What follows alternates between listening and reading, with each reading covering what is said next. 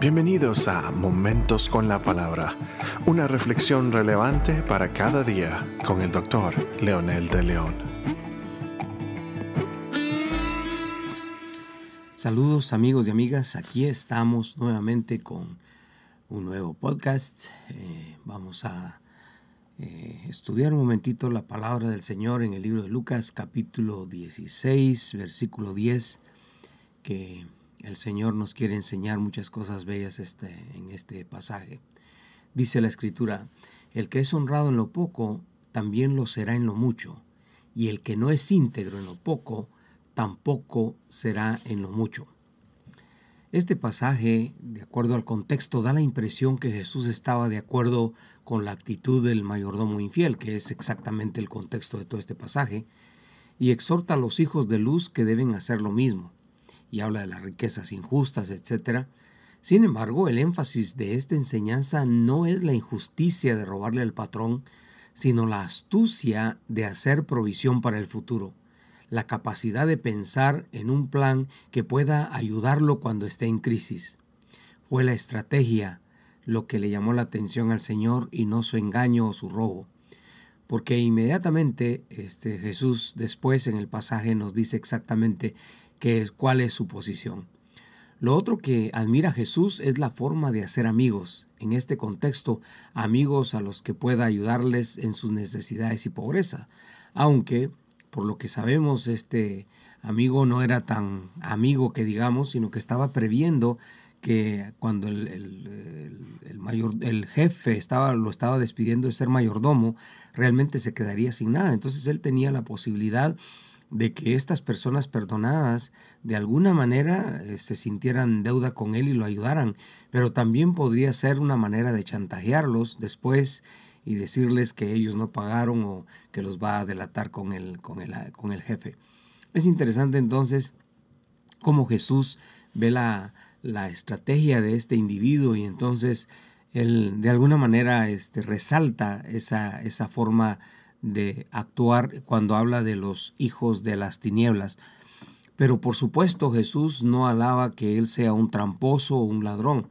Al contrario, Jesús en el texto nos dice claramente y nos, nos pone por sentado cuáles son los valores que él admira, cuáles son los valores que él exalta. Y es el que es honrado en lo poco, también lo será en lo mucho.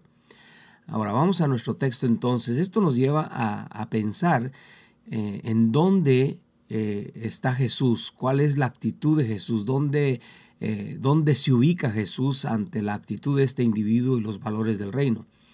Eh, Jesús nos enseña de manera radical, nos presenta que realmente Él piensa de acuerdo a su carácter y al mensaje del reino de Dios. Él siempre habló de integridad, de transparencia y de honestidad. Por eso entonces nosotros sabemos que lo que él está mencionando no era necesariamente la actitud falsa del individuo. Eh, hay muchos comentaristas, por supuesto, que tienen diversas opiniones, pero la mayoría concordamos en, esto, ¿verdad? llegamos a un acuerdo que esta es la, la verdadera enseñanza que Jesús nos quiere dar. Entonces la primera parte es, dice, el que es honrado en lo poco, definitivamente la administración de los recursos es tan importante para las personas como para Dios. Si Jesús aborda este tema en esta parte es porque esto es muy significativo. La honradez en lo poco, o como dicen otras versiones, la fidelidad en lo poco, no necesariamente representa escasez, sino capacidad de administrar lo que se tiene, sea esto mucho o poco.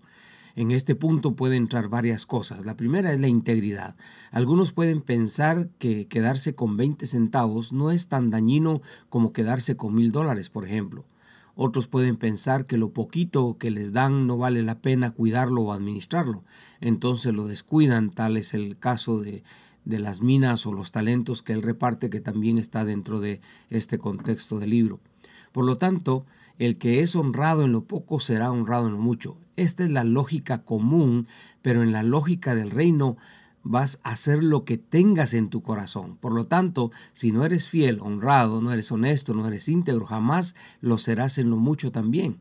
Alguien dijo que muchos pobres se vuelven sinvergüenzas cuando se hacen ricos, pero la verdad es que la riqueza solo revela o descubre cómo realmente el individuo era siempre. Entonces aquí algunos prueban su teoría de que el que es honrado siendo pobre va a ser honrado siendo rico, el que es honrado eh, teniendo mucho va a ser honrado teniendo poco. La segunda parte de esta afirmación, que la honradez es un fruto de vivir en, eh, en un principio que es, es el valor del reino, la integridad, por lo tanto, la honradez es fruto de la integridad. Vale la pena pensar que ser honrado es ser fruto de una decisión personal que he tomado, ser íntegro, ser íntegro en todo y no solamente donde me convenga o cuando es mucho o poco. Esto es muy importante, entonces la integridad no tiene que ver con las circunstancias, entonces no es una eh, ética circunstancial, no es una integridad circunstancial, sino que es una integridad eh, radical donde quiera que nos encontremos. Qué hermosa es la palabra que revela cada aspecto de la vida cristiana. Este es otro valor imperioso para que el Señor este, le dé tanta importancia en este lugar. Y es también un valor imperioso para que el Señor nos pueda confiar para administrar sus riquezas. El punto no solo es dinero o cosas materiales, tiene que ver con la esencia del carácter del ser humano. Algunos principios que sacamos de estas grandes verdades son Dios nos ha revelado que tiene galardones y tesoros en el cielo. No tengo de, eh, idea de qué significa todo esto, solo sé que la honradez, la buena administración y ser dadivosos nos hace producir en el cielo estas promesas. Dios dijo que hagamos tesoros en el cielo. Obviamente que no se refiere al oro o diamantes, porque los valores del reino no son materialistas, sino son espirituales y tiene que ver con otra dimensión de valores que quizás aquí en la tierra no entendamos porque todavía estamos en la materia. Dios promete que tendremos estos tesoros si somos fieles en lo poco que tenemos en la tierra. ¿Cómo será la, dinámica? Yo no la sé. Lo único que sé es que Dios nos llamaría eh, a, a tener tesoros y hacer tesoros en el cielo, nos llamaría a tener los tesoros verdaderos, los que tienen un valor significativo en el cielo y no necesariamente en la tierra. Tesoro en el cielo es más que como decíamos anteriormente, algo material. El comentarista de la Biblia del diario Vivir dice, muchas veces nuestra integridad guarda relación con los asuntos monetarios. Dios nos pide que seamos honestos aún en pequeños detalles. Las riquezas en el cielo son mucho más valiosas que las terrenales, pero si no somos confiables con nuestras riquezas terrenales, sin importar lo mucho o poco que tengamos, no estamos en condiciones de encargarnos de las, de las grandes riquezas del reino de Dios. No permita que su integridad se desmorone ante asuntos intranscendentes. Solo así no fallará en las decisiones cruciales. Es fin de la cita.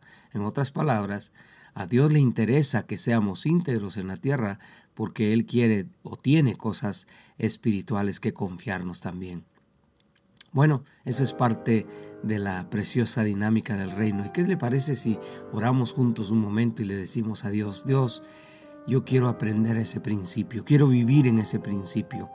Y ese valor, Señor, solamente se adquiere cuando tenemos temor a ti y vivimos para ti. Hoy nos ponemos en tu altar en el nombre de Jesús para que esa virtud de la integridad sea una realidad en nuestra vida y seamos fieles en lo poco para que cuando nos, dé lo mucho no tengamos problemas, Señor. En el nombre poderoso de Jesús oramos con gratitud. Amén y amén.